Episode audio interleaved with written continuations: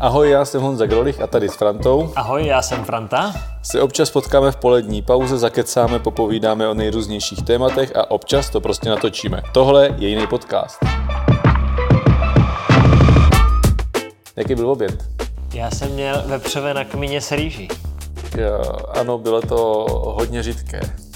Já jsem to trošku přepálil eh, s tím, když jsem to podlíval. No. A taky to maso pustilo hrozně šťávy. Tak. No, eh, já jsem rád, že jsem měl eh, dobrou čočkovou polívečku a takový ten mega knedl plněný povidlým zalitý vanilkovým krémem. Já jsem byl spokojený. Jo, já ne. E, tak máme za sebou půlku kampaně před druhým kolem, tak to postupně probereme, ať si řekneme co a jak v těch prezidentských volbách v takovém mezičase.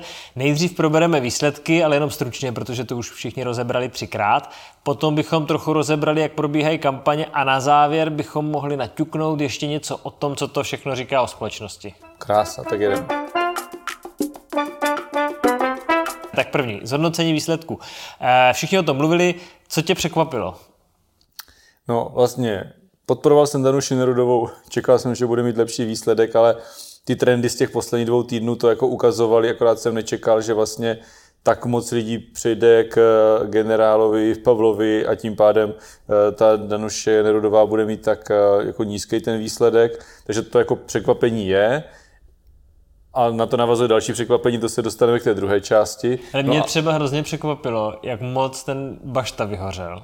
No a to je vlastně jako další ta část, jako vlastně, že zase překvapení, že Babiš dostal vlastně tak vysoký procento, ale když se to podíváš, kolik dostal Bašta, tak to je, to je prostě ten přelív je tam jasný. Jak u generál versus Nerudová, tak vlastně u Babiš versus Bašta. Jako pro mě byla dobrá, ne, špatná zpráva to, že ten Babiš dokázal všechny jako vysát z tohohle spektra. A na druhou stranu byla dobrá zpráva to, že mu ten Okamura tu podporu přímou nedal. No. To mě potěšilo. Jako jo, ale za mě ty lidi mu to tam stejně hodí. Prostě mu, když počítáme tu matematiku, která úplně nefunguje, ale když ji počítáme, tak stejně ty baštovi musíš počítat, eh, že to hodí Babišovi. Já myslím, že kompletně. Jako, jasně, někteří nepřijdou. No, což je rozdíl třeba u toho, co právě udělala ta Nerudová, což je to, co chtěla si říct před chvilkou. Jo, protože to už jako se překlápíme do té části kampaně. Je důležitý jako překvapení výsledky u těchto dvou lidí, a vlastně částečně u toho generála nečekal jsem, že bude mít jako tolik přes 30 a že vlastně vyhraje ale já jsem typoval, že vyhraje, ale typoval jsem, že to bude mít kolem, kolem 30 s tím Babišem a ne kolem 35. No ale důležitá je jako ta, ta reakce. Za mě vlastně, přestože ta Danuše Nerudová potom vystoupila před ti lidi, všichni čekali určitě mnohem lepší výsledek, tak vlastně ta atmosféra v tom štábu a hlavně to, co říkala a to, že se hned postavila eh, za Pavla a teď už vlastně udělali jako řadu dalších kroků, ty výstupy jsou za mě skvělý, tak přesto, že tam bylo jako nějaká ta vlnka toho jako vlastně zklamání z toho výsledku, jakože propadla, tak ta emoce s ní jako jde strašně jako pozitivní, že? Ne, víš, co mě přišlo dobrý? Já jsem viděl to video z ty společné tiskovky a oni si tam ještě předávali zase nějaký dárky a, ona mu tentokrát dala mikinu a se slovy a to bylo fakt jako upřímně vtipný, eh, že to neměla nacvičený, říkala tady já vám dám mikinu, Eh, tak to máte třeba na, na chalupu na štípání dříví, že? protože ono je teďka jako k ničemu, že v podstatě, ale, ale přišlo jako dobrý. Jo, jo, jo, ale prostě ta, to si myslím, že udělala dobře. Hned se za ní postavila a ta, a přestože tak jako propadla, tak ty lidi, co za ní stojí, tak podle mě, jak už ona naznačuje, že bude jako asi něco v té politice dál jako vymýšlet, takže ty lidi za ní půjdou, že, ta, že tam není jako pocit toho propadáku, ale furt sníde ta pozitivní Je emoce. fakt, že tímhle to jako hodně vybrala e, tou podporou Pavla, tou jako hnedka a aktivní podporou, že teď ne, nezůstane ti taková ta pachuť z někoho, kdo jako selhal. Přesně, přesně jo. tak. A, a to je vlastně obrovský rozdíl proti tomu Babišovi. No ale ten eh, ještě, když uzavřeme tady tohle, to je jedna část té kampaně, tak vlastně hnedka v sobotu začala ta kampaň jako docela ostře. No, jo. protože za mě se dostáváme k Babišovi a za mě to bylo hrozný, co říkal, ale v rámci té kampaně to bylo vlastně geniální, protože on, všichni čekali, kdy už konečně vyleze Babiš, Všichni On mluvil jako poslední, to je pravda. No, no. Všichni jsme seděli u televizních obrazovek, nebo strašně moc lidí sedělo u televizních obrazovek. Všichni to brali jako přímý přenos a nikdo nepřepnul, žádná televize ho neutla. On tam měl prostor říkat, co chce, tak to tam prostě mohl napálit. Jo? A on to tam teda napálil úplně naplno vystřílel vlastně hnojomety, vystřílel eh, to, co na něho jakože generál měl nachystaný, nebo někdo na něho měl nachystaný, tak úplně to prostě vystřílel a vlastně dostal hned eh, toho, eh, hned toho generála Pavla jako kdyby do defenzívy, ale, a to už bych se jako dostal k tomu hodnocení tomu, co probíhá teď, já si myslím, že on to jak v tom projevu, tak přepálil. Hnedka druhý den ty billboardy, že nás zavleče vlastně jako do války generál, tak podle mě on to, on to ne vypálil, ale on to přepálil a podle mě to strašně sjednotilo a přesvědčilo ty lidi, kteří by třeba to tomu Pavlovi nešli hodit, mm. protože komunista nebo já nevím co, tak mně přijde, že ta, jako, že ta parta lidí tady se strašně sjednotila, jako to, to, jako, to plný náměstí v Ústí, jako, to by se to nestalo, brutální, kdyby, nebyl, ne, kdyby ten Babiš neměl takový projev, kdyby nevyvěsil takovýhle billboardy, tak by v tom Ústí nebylo tolik lidí. Jako v Babišově Ústí ještě navíc. No. Navíc v Babišově Ústí. Je fakt, že jeho jedinou strategií toho Babiše může být to, aby odradil ty voliče, a to hlavně nerudové, aby zůstali doma, že je to prostě jako jeden starý páprda vedle druhého starého páprdy. A já si taky myslím, že to jako přepaluje a že to bude hrozně divný. A tady reakce od Pavla, mě jsou strašně sympatické. Já jsem teďka před chvilkou jsem se díval na denníku na, na besedu mezi první, mezi Pavlem a Babišem a já teda jsem ovlivněný, že, že to nemám jak úplně čistý, ale když jsem viděl ten rozdíl v tom chování mezi Pavlem a Babišem, tak tam je někdo takový hysterický, nervózní prostě děda, který tam jako blekotá a, a háže špínu na všechny strany. A ten Pavel je fakt jako hrozně klidný.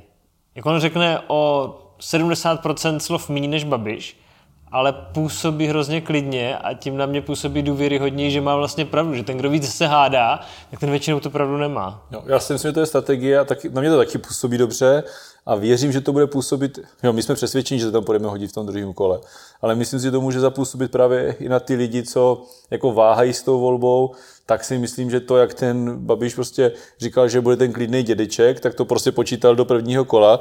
Od, a teďka po z normálně, vyletěl, jak teď je z něho normálně a... Okamura. On je no, jako jo, je normálně Okamura. Okamura. No. Kdyby tam nebyl Babiš, ale Okamura a říkal ty samé no. věci, tak v tom není jako vůbec žádný rozdíl. No protože to, jak jsi říkal správně, on potřebuje odradit eh, ty voliče Nerudové, Fischera, Hilšera a tedy, no. ale zároveň potřebuje, aby ti Okamurovci mu to tam přišli hodit. Jo, on to potřebuje. Tak on, on musí získat nějaký hlasy navíc a to všichni říkají ti komentátoři, on možná naráží na ten strop a on teďka musí být Okamura, aby mu to tam ty lidi přišli hodit, ale podle mě to úplně semkne naopak ty lidi, co by tam... Kteří nejsou tak radikální, no. A ještě vtipná věc mě přišla uh, s tím pražským mezulátkem. To byla jenom taková jako drobnost, ale on vlastně naps- vypustil do médií, že nějaký den půjde navštívit pražské jezulátko a tamní karmelitáni radši zavřeli kostel, protože říkali, že nechcou být součástí téhle kampaně, která využívá lži a, a takovéhle věci a rozmíchává nenávist. A Babiš na to reagoval tím, že tam chodí pořád a že tam byl i před prvním kolem a napsal Jezulátku přání, to tam strčil a postoupil do druhého kola. Takže říkal, funguje to, přátelé. No, jako já, já to přirovnávám k tomu, nebo říkám o tom, že Jednak tohle udělal kvůli podle mě Fischerovým voličům, což jsou často jako katolíci, tak eh, aby je, jako je odradil. Ale vůbec tomu nerozumí. Ale přece. přesně, on vůbec tomu ne, jako nerozumí a já to přirovnám, to to stejný, jak jako žiju na Jižní Moravě, tak když se Schillerová vyfotila v kroji, tak chápu, že Pražákům se to možná jako líbilo, nebo v Ústí se to líbilo těm lidem, že má jako, že ona je z Jižní Moravy, tak se vzala kroj, ale tady, když přijdu na podluží, tam, kde ona si na sebe oblíkla oplužácký kroj, ty lidi, kteří žijou tím folklorem, kteří ví, co to znamená být na sobě kroj, tak zaprvé říkali, že to má blbě, jako oblečený, že má jako ten kroj blbě skombinovaný a jako nějaká ženská z kuří si nemá na sebe berat prostě uh, uh, kroj z podluží. Já když přijdu jako na dožínky, tak si, když jdu do Kijova, tak si nemůžu vzít kijovský kroj, protože jsem prostě kluk od Brna, tak jdu prostě v sedláckým, prostě v obyčejným kroji, který je který jako já mám i na sobě. To není kostým. A tohle to je strašně podobný, jako to, že si myslím, že si stoupnu před jezulátko, takže mě budou volit křesťani, no, jako ne. Ne, že mu tam hodíš lísteček s přáním a jezulátko ti to splní, tak, tak to funguje. Ne, to je úplně strašná jako karikatura jako víry. Jako no, teolo- teologické okénko, víra takhle nefunguje. Pán Bůh není automat na vaše přání. Tak, no, ale to, to, to, to vy vidíš, že ty, ani ty lidi Tak takhle z toho si týmu představuje- je, je to tak, tak vzdálený. Je to, to, je Takhle to tak si vzdálený. prostě představuje jako Babiš, jako ten nejhorší komunista takového toho jako charakterem, jo? že tím jako zůstává No. no. dál. Takhle si představuju, že ta víra je. Že ta víra je o tom, že oni se tam přijdou, mají problém, třeba mají zlomenou nohu, přijdou, pomodlí se, aby se jim uzdravila noha, noha se jim uzdraví. Když se je uzdraví, tak dál věří, když se neuzdraví, tak už přestali věřit. To je prostě úplně totálně nepochopení. A mě to jako, je, mě to vytáčí. No, pojďme Od tak. izolátka pryč. Hele, co to vlastně všechno říká o, o společnosti? Že Babiš na druhou stranu někde úspěšný byl. Hlavně tam, kde jsou jako exekuce, nezaměstnanost, tam chudší lidi a tak dále. Jako, co- co to je? No, to- to, že ta, za mě jako to, že ta společnost jako je rozdělená a nejvíc jí dělí ty hm, prezidentské volby, to už jsme si zažili se Zemana a asi to tak jako vždycky bude, jo? když máš prostě tu přímou volbu. To je ta, ta dání za přímou volbu. Jo? Ale co, já jsem si na tom uvědomil, tak je to, že vlastně ten Babiš vlastně potřebuje ty slabé regiony. On je vlastně ta populistická strana nebo populistický kandidát, který vlastně říká, my pomůžeme těm vyloučeným lokalitám na jednu stranu, my těm lidem dáme prachy, nalijeme tady do nich jako dávky a podobně, ale on je na druhou stranu potřebuje, protože pokud by se jim opravdu pomohlo tak, aby oni v tom životě se o sebe dokázali postarat sami a z těch té vyloučené lokality by se stala normální lokalita a z těch lidí by se stala eh, střední třída, no tak už toho Babiše nepotřebují, už nepotřebují ty dávky a už volí tady spolu nebo starosty, prostě volí jako stabilní střední Takže třída. si jako pěstuje vlastně. Takže já, já to tak si si myslím, že vlastně tady ty populistické strany budou vždycky dělat takové opatření, aby ty lidi na nich byli závislí a aby si je mohli kupovat. Jo, aby tam potom přišel ten jako milost pán a rozdali milodary a oni řeknou milost pane, to jsme rádi, že jste nám Z dal toho tady ty... kočáru tam rozháže ty zlaťáky. Místo toho, aby jim prostě pomohl tak, tak, aby ho nepotřebovali. A ta reálná pomoc, aby se ty lidi jako opravdu jako vyloupli z těch, z těch, jako chudých lokalit, aby ty, ty lokality byly jako opravdu jako se povýšily jako celý, tak to chce jako systémové změny, které jsou složitý Ale za to tě nikdo volit nebude. a který ty lidi sami nevidí. To, to když Jo. ti pošle někdo dávku, tak to vidíš a ten mě pomohl. Ale to, že někdo zlepšil systém školství a tvoje děti se dostanou, budou mít lepší vzdělání a tím pádem budou mít lepší uplatnění, tyjo, to nikdo nevidí a to vidí za strašně dlouho. Takže, Takže, ten úkol třeba pro vládu nebo pro tu druhou stranu té, té, toho politického spektra je jako v tom, že oni tam mají dělat velký systémový změny, za které nikdo nepochválí, bude to stát spoustu peněz a ještě kvůli tomu budou volit Babiše, ale pomůže to, jo? no, v podstatě jo, ale z dlouhodobého hlediska. Tak to je super, no. Ale jaká je vlastně Babišova budoucnost podle tebe? No já si myslím, nebo já doufám, tak bych to spíš řekl, že on to podle mě, ten jeho, jak to teďka napálil, tak to beru už jako tak velký přešlap, Že to šikmá plocha, jo? že si myslím, že on pokud prohraje ty prezidentské volby, tak je to začátek konce Andreje Babiše v české politice a v politice vůbec. Ne, Takhle- že ho někdo zavře, ale prostě on pokud jako fakt prohraje a fakt se semknou ty strany a ukáže se, že když je tady vládní kandidát a vyhraje třeba 60-40, jak se říkalo někdy před volbama, ty, takže to bude jako výprask. A pokud se, to, pokud se tohle stane, tak podle mě, i když tady se budou dělat nějaký složitý, těžký opatření, tahle vláda udělá, takže má velkou šanci, že to v ty příští volby vyhraje. Pokud Babiš nevyhraje tyhle prezidentské volby, kdy ta vláda vlastně v tom nejhorším období, hmm. tak si myslím, že má šanci to v těch příštích volbách obhájit a ten Babiš prostě prohraje. Parlamentní volby, prezidentské volby a pokud prohraje i další parlamentní volby, tak on už jako nebude ztrácet jako čas, zestárne, objektivně jako zestárne. Dojdou mu síly. Za těch 8 let dojdou mu síly a nebude Ne už mít motivaci. Teďka už je to, je to 10, to už bude 12 let, co se tam pohybuje za chvíli.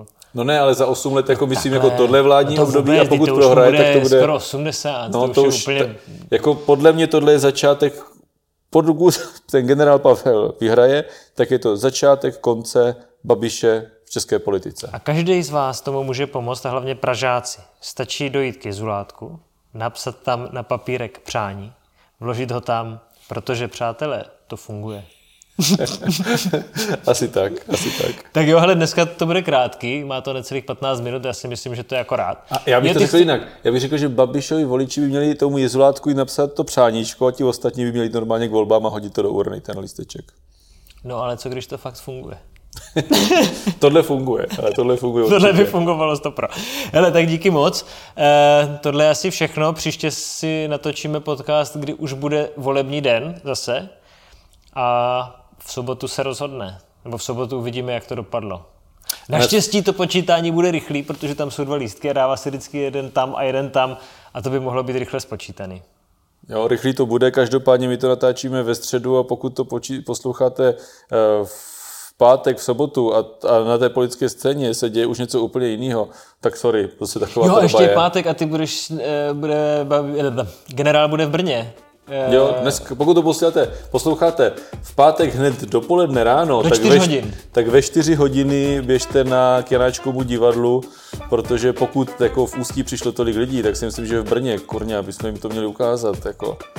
A Jsem zvědavý. já tam budu určitě. Já ne, já půjdu domů. tak se mějte hezky a ahoj. Hezký víkend.